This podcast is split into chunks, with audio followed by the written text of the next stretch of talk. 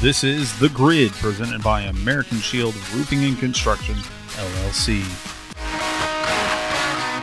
When you find yourself needing a roof repair and are looking for a roofing company, American Shield Roofing and Construction is happy to meet your needs. When dealing with a roofing company, you need a roof contractor who is dependable, who can arrive on time, and provide you a quality new roof in a timely manner. Our goal is to present you with honest, accurate information, quotes, and estimates. Call us at 361 343 7018 or visit us at AmericanShieldRoofing.com. Proud title sponsor of the 2021 2022 Victoria Advocate Varsity Cup Awards.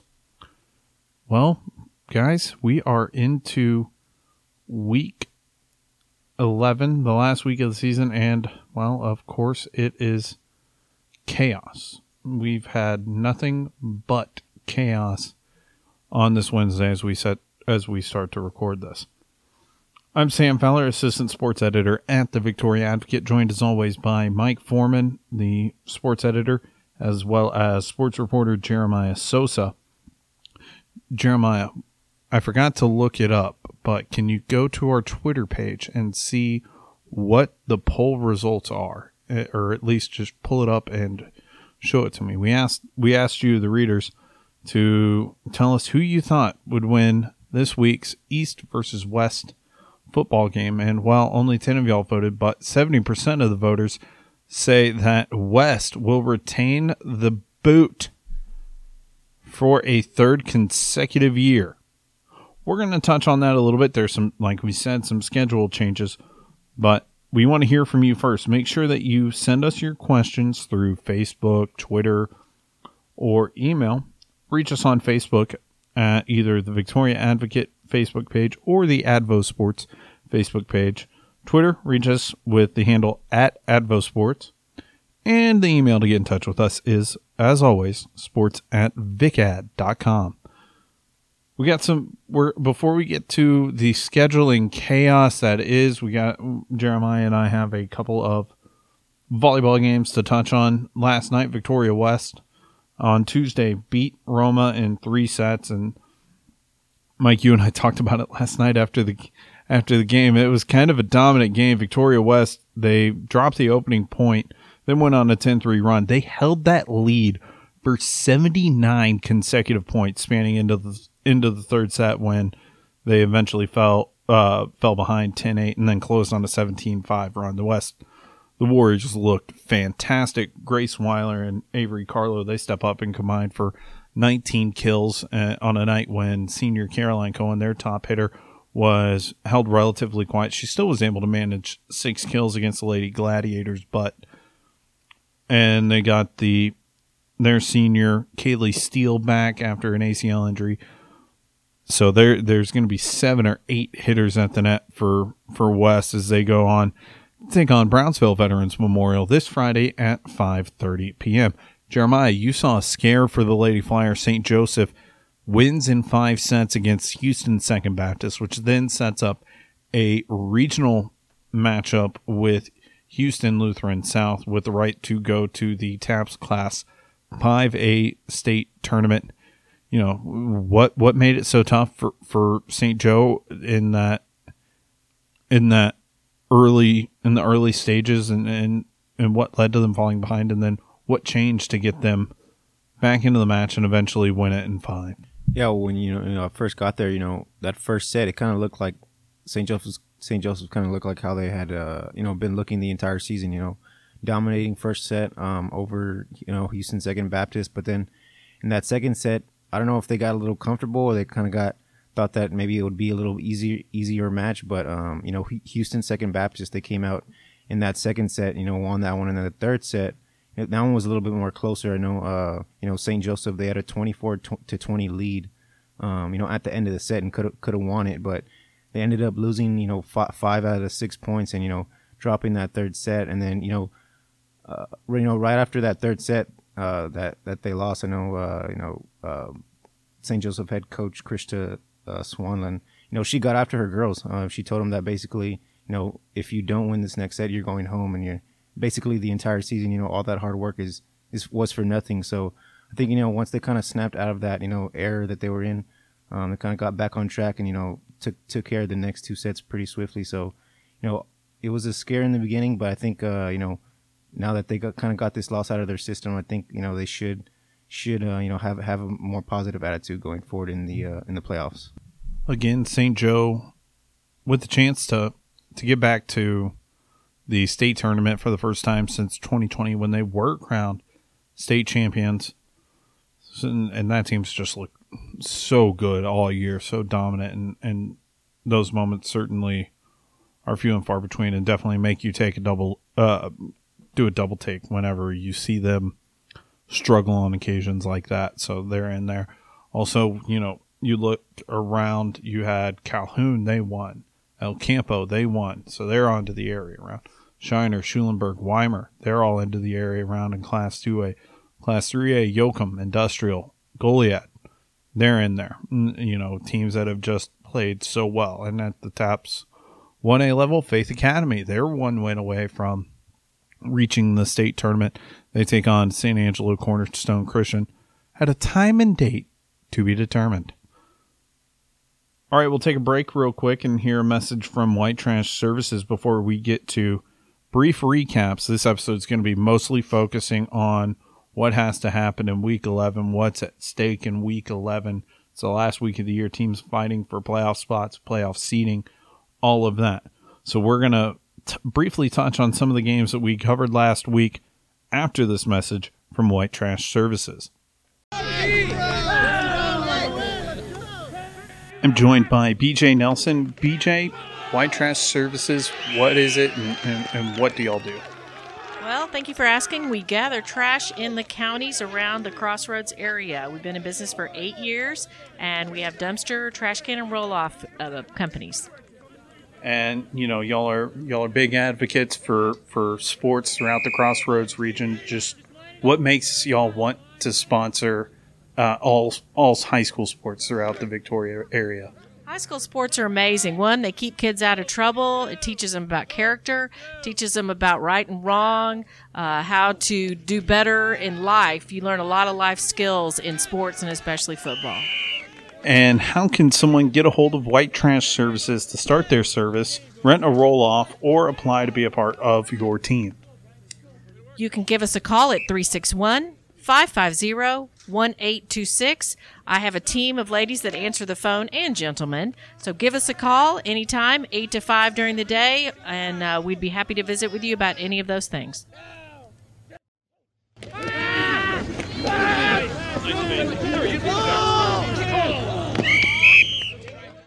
Welcome back into episode 11 of The Grid presented by American Shield Roofing and Construction LLC. Well, week 10 was interesting. You had upsets, almost upsets, and upsets that never happened. We'll start with Victoria West. They went down to Corpus Christi Miller and they were injured. They were they were beleaguered so badly. They were without starting quarterback Camden Repper. Uh, Dominic Martinez, a sophomore, and Jeremiah Baldwin split reps in that game. Baldwin getting the start uh, before giving way to Martinez, and and and West just just struggled. They gave up touchdown drives of 97 and uh, and, and 75 yards right out of the gate to Miller, and, and Miller just used that speed to get past West in a lopsided win. Uh, but the bright side coming out of that for West was Kamari Montgomery had another big game. He rushed for over 100 yards. He eclipsed the thousand yard mark, making him the first the first thousand yard rusher for the Warriors since Chase Patek back in 2020. So good on him. He's he's in a good spot and he's been leading the Warrior offense. So no surprise there for the six foot 185 pounder. We're to go to Memorial Stadium now. Jeremiah, your game was nearly an upset. Victoria East had a chance to potentially win the game uh, in the final minute of play against Corpus Christi Veterans Memorial, and that would have thrown more chaos into a week that has turned out to be already chaotic. Instead, safety there at the end, and Victoria East falls to Veterans Memorial 26 to 21. East is right there. They always play up in, in these games, and they nearly delivered a a massive blow for Veterans Memorial. What was the mood like? What was the takeaway from that game?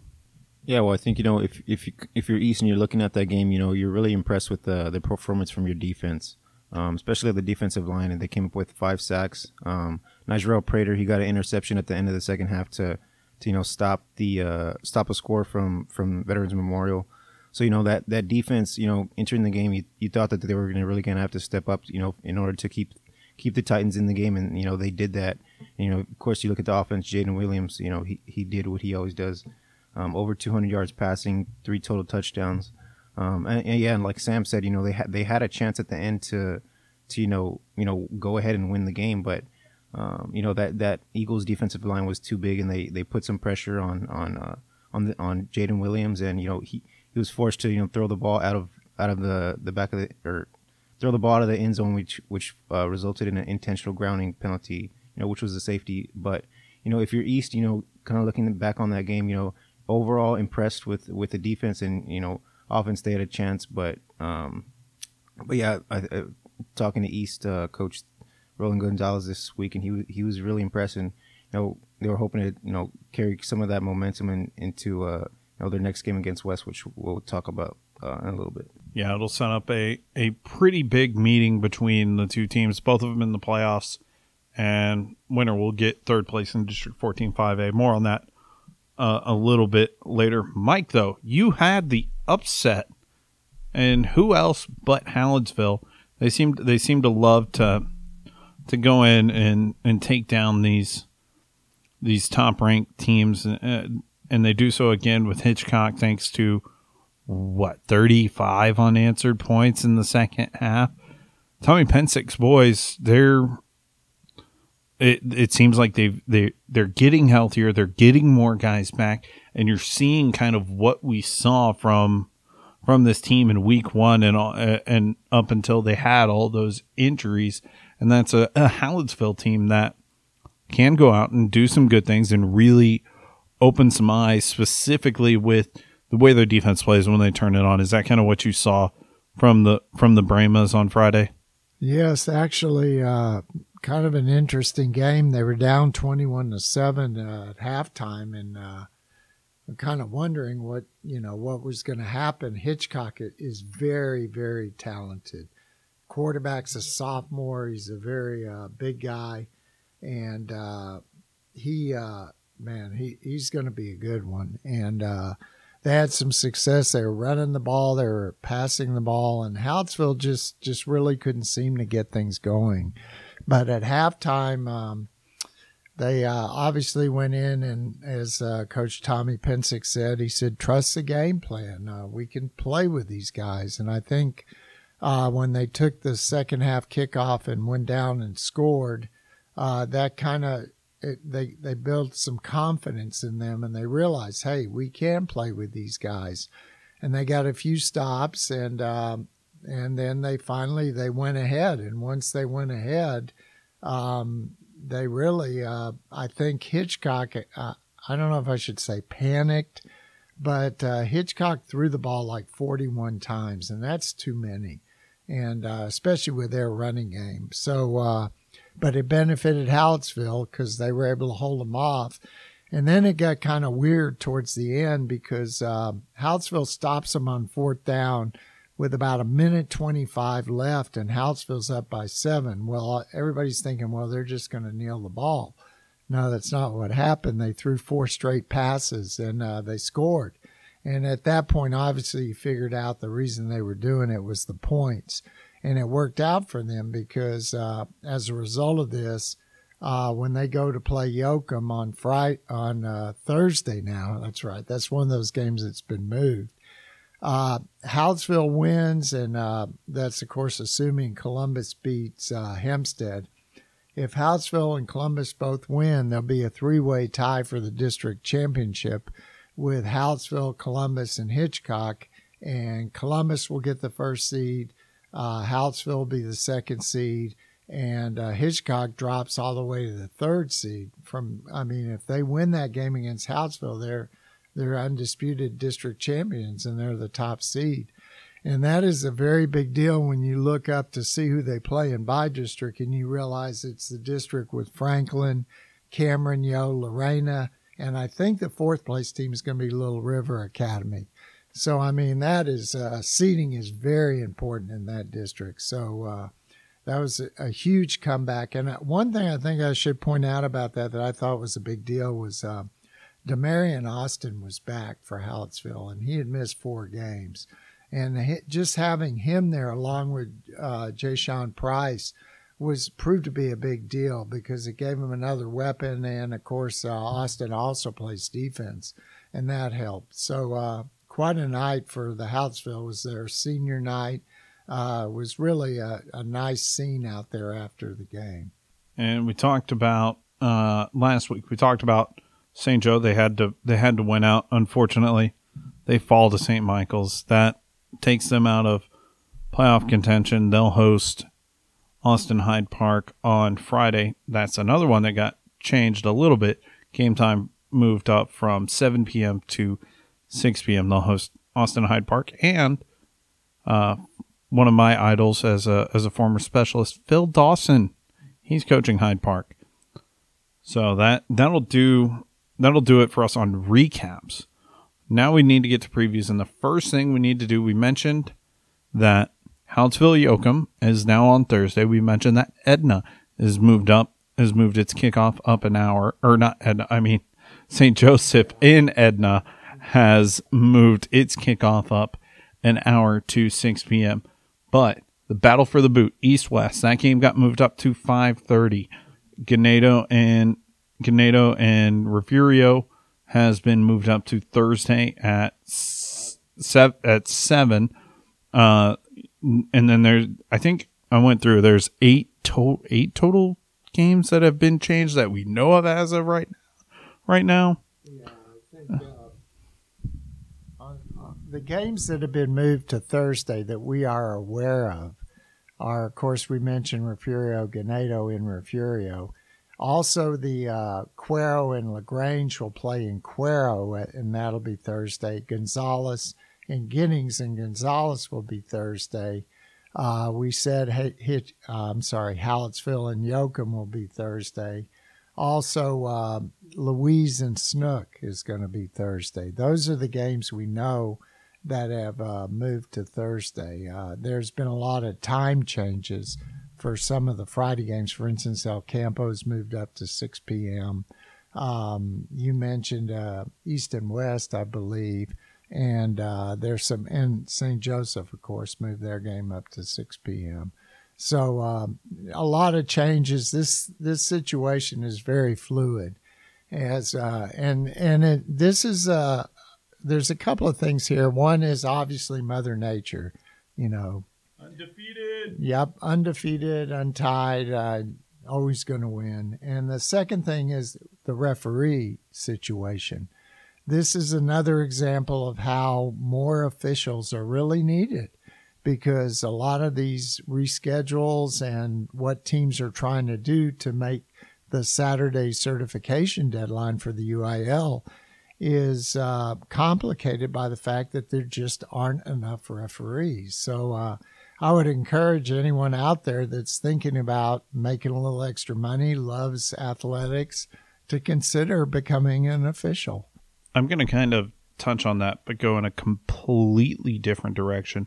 I know back in uh, February, I did a story on the official shortage and the need for for referees, and um, I was talking to the head of the Victoria softball chapter, and he said if if they keep if they keep losing officials at the rate they have, I think they they experience like a uh, 50 any something between a 58 and a 75 percent drop in officials.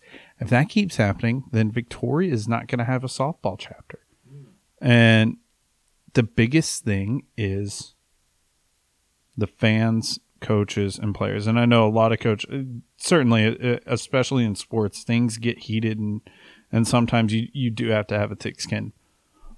But man, there have been whenever I've been on the field covering games this year, there have been some bold, bold comments being made, especially out of the out of the stands from from the world's best officials. And my I, I want to make a plea right now because you know I I see these officials and I, I've talked to them and I work with them and, and you know there's usually a good working relationship between officials and and and any of us who are on the sidelines and, and covering games because we all kind of deal with the same thing. We hear we hear the same things, but you know these these are volunteers. These are people who are volunteering their time. Certainly they get paid, but you know it's not. They don't get paid hourly. They sit there and they go through these long, long, long training periods. They go to clinics. They do all of this so that they can go out and they can they can take care of your kids and make sure that they have an enjoyable experience in a game that everybody loves. So, parents, coaches, players, remember that everybody out there is trying their best. Everybody is, uh, you know, officials might miss calls, but they're humans, just like we're all humans. So do not, because do not take the take the abuse. Do not take the abusive route on these officials. Otherwise, we're not going to have games. I mean, that's why some, Mike, you said it. That's why some of these teams can't can't move their games back up to Thursday and, and avoid the weather or back to Saturday because they're not there. They're not available because they are in they are so few in numbers right now that we don't have that. So that's my rant for the day. But now let's go to Friday, 5:30 p.m. at Memorial Stadium, the Battle for the Boot, which I, I kind of agree with our former our former guy Peter Scamardo saying that this should still be the battle for the sword. This should be, but it's a battle for the boot. East West crosstown rivalry. Doesn't matter what name it is. It's still going to be a tight. It's going to be a tightly contested game. East looks good. West has the potential just depends on injuries and who's back and what's what's going to happen there. But West is looking for the three-peat in the rivalry game, and winner gets Southwest. The Southwest Dragons out of San Antonio. Loser goes on and plays Southside, who's having a historic year. They're, uh, I think they're entering the final week, eight and one. They got a chance to go nine and one, undefeated district champions. Great great year for the Cardinals of Southside. I think Jeremiah for West, the key is going to be their defense. We've talked about what what East defense can do, but West's defense needs to step up and and kind of play like that. Limit the big plays. Limit limit all of that. In the last two games, they've allowed 17 plays of over 20 yards or more, and and against Miller, they they allowed nine, maybe maybe 10. I might have missed one, but, you know, there were multiple times where West could have just made the tackles and brought in guys down and but they just couldn't. So if West if West defense can buckle down and, and make some plays and, and, slow down this high powered East offense because we we've seen it this year. I mean, Jaden Williams does really good. Jakarian Giles now that he's back they have the speed and they have the weapons to to be explosive. It's just a matter of can West get there and stop it. For East, it kind of feels like they need to they need to go and attack West's defense and and and try to expose them like kind of like Miller did with with with those explosive plays. So, you know, is that kind of what you're looking at in this matchup? Do you feel like that's kind of one of the big keys for East if if they want to get off this two game schneid in, in the rivalry. Yeah, I mean, I feel like you know East offense definitely they're they're gonna have to you know play play one of their better games of the season. Um, you know, against this West team. I mean, you look at you know their ske- their uh, schedule this for this year, and uh, you know you know all the games that they've lost. You know, um, their defense has struggled, and their offense is kind of like kept up a little bit with the um, you know with the opposing team's defense. So you know, I think this game, you know, of course, uh, like like Sam was saying, uh, Jaden Williams, he's gonna have to step up. You know, try to try to limit turnovers. Uh, Jakarian Giles, he's gonna, you know, this is his third week back after being injured for for a few weeks. So, you know, he's he's looking for to to get back into that hundred yard rushing game. Um, and yeah, yeah, I, th- I feel like you know East's de- defense really needs to kind of kind of have a similar game like they did last week as well. If they they want to kind of you know make this game competitive. Um, you know, you look at their East run defense last week; they held uh, the Eagles to 160 yards. Um, you know, they average you know about 250. So, um, so East East run defense, you know, definitely stepped up last week, and I think you know going up against you know a West team with Montgomery, who you know, like Sam said, uh, has over a thousand yards rushing. I think they're gonna really gonna try to have to slow him down and kind of kind of give the ball back to to Jaden Williams in the offense to you know make some plays and you know uh, you know get get the win if they can. Yeah, that running back matchup is is a lot of fun with with Giles and Montgomery going at it. It's Montgomery's first year. We, you've heard it.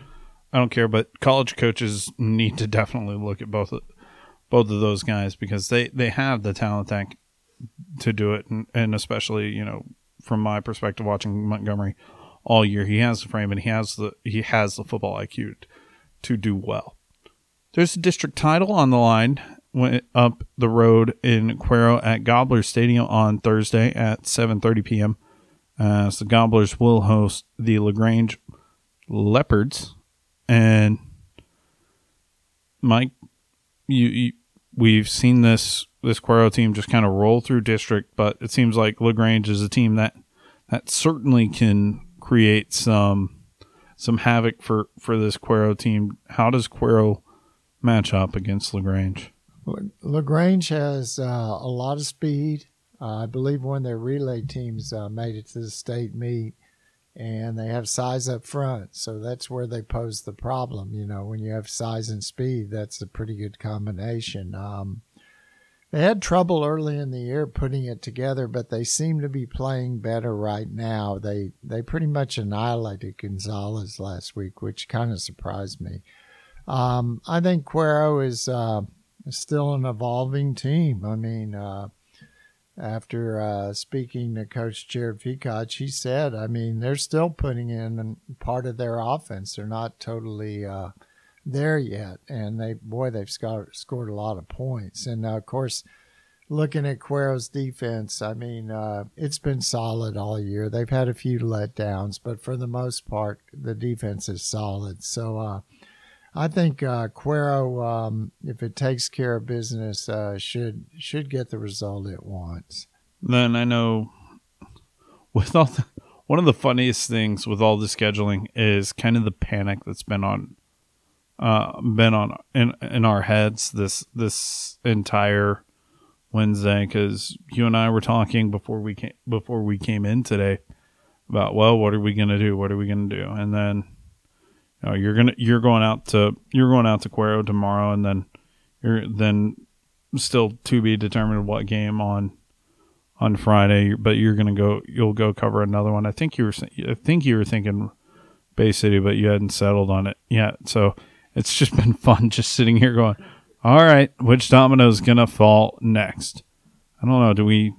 What other games are just there's a lot of playoff scenarios, and and you did a, you did a lot on it in your weekly column after going out to El Campo, who has already locked up the outright district championship. Great turnaround for for El Campo, but what are a couple of the big just briefly? What are a couple of the biggest playoff scenarios in your mind as we enter the final week of the regular season? Well, you brought up El Campo, and that that to me is uh, when I looked at that scenario, and I actually had to call uh, Bay City coach Robert Jones to kind of figure it out. Um, Bay City has become a big El Campo fan, which is pretty bizarre. Uh, if El Campo beats uh, Brazosport, Bay City's in, no matter what happens against Stafford. Now, of course, Bay City wants to beat Stafford because if Bay City does beat Stafford, it would be the second seed, which would obviously the higher the seed, the better off you usually are. Not always, but usually. So that's kind of funny. Um, I also spoke to Chris Freitag out at Flatonia. Um, and he he was kind of angry because he wanted to move his game up against Holland, which, as you know, is up towards Temple, up that way, which where the weather could be even worse, to Thursday. But the Holland coach wouldn't budge. So, uh, and there's a scenario where Holland has one loss, and Thorndale has one loss, and Flatonia has no losses. And Hearne plays Thorndale, and Flatonia, of course, like I said, plays Holland. So if, Flatonia takes care of business, they're outright district champs. But if Holland beats them, you could have a two or three way tie. So that's a very important game. Also, um, you know, this may be under the radar a little bit, but Goliad and Palacios play. And theoretically, if Goliad wins, it's the third seed. And but if Palacios wins, Palacios actually has an opportunity to get in the playoffs, depending on what happens with London. I believe London plays Mathis.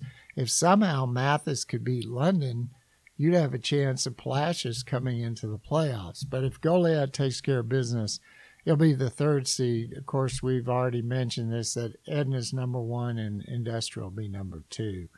Um, we we talked about Hallettsville, Yoakum, what a kind of a mess that is. Um, other otherwise here it's kind of Nixon Smiley. We haven't mentioned them. Uh, they played Natalia. The winner of that game is the second seed, and that's uh, pretty amazing. Uh, the job that Troy Moses has done at Nixon. He he installed the uh, slot T, uh, and uh, a lot of coaches will tell you they hate playing against slot T teams, and obviously it's worked out for Nixon. And the other, the only other district I'm, i might want to mention is uh, Tidehaven because there that's a pretty interesting scenario. Uh, Tidehaven and Van Vleck, they're big Matagorda County rivals all the time. That's been a rivalry for years. Um, Tidehaven wins that game. It's outright district champion, top seed. Now, Van Vleck wins. Van Vleck is the top seed. Tidehaven would be the second seed. Now, but if Tidehaven beats Van Vleck, that's where it gets interesting because Brazos and Boling and East Bernard and Rice Consolidated play. And Van Vleck, if Boling beats Brazos and Tidehaven beats uh, Van Vleck, you have Boling as the second seed, Van Vleck is the third seed, and then Brazos would be the fourth seed. But there is a, a possibility there where if Van Vleck beats Tidehaven, or Tidehaven beats Van Vleck, Brazos beats Boling, and East Bernard beats Rice, Boling would be out of the playoffs. So it could go anywhere from second seed to out of the playoffs. That just shows you how, when you have four teams make the playoffs, it's crazy. And we're the smaller district. Obviously, these things can happen. Obviously, you look at the eight team districts, you know, like East and West, it's pretty clear cut usually by the time you get to the last week. But when you're in these smaller districts, boy, there there's a bunch of stuff that can happen. Mike, that's why we love you because you you can sit there and deduce all of this and and and it's like watching a supercomputer work. Well, that'll do it for us here on episode 11 of The Grid. Next week, we're going to have playoff previews. Playoffs? You're talking about playoffs? Yeah, what, what do we say, Sam? That uh, we could have as many as 25 teams in the playoffs? I think that's what we figured. So, uh, still a lot of football to be played. Yeah, a lot of football. And hopefully it'll culminate in the beautiful metropolis of Arlington, Texas at AT&T Stadium hopefully we'll see another area team in there. So just a heads up for coverage wise, Jeremiah and I will be at Memorial Stadium on Friday for that game. Mike, you're going to be at Cuero LaGrange on Thursday. Then you're going to be in Bay City for for their game, more than likely. I mean, if you follow Mike on Twitter, he'll let you know where he is. So that's where we'll be. Kevin Alstrom going to cover Hallettsville Yoakum on Thursday and St. Joseph Hyde Park on Friday. So, tune in next week. Let's see how this goes. Make sure you like, follow, and share this podcast because, well, we are the best in the Crossroads region. You don't want to miss out on that. Make sure to get in touch with us Facebook, Twitter, and email.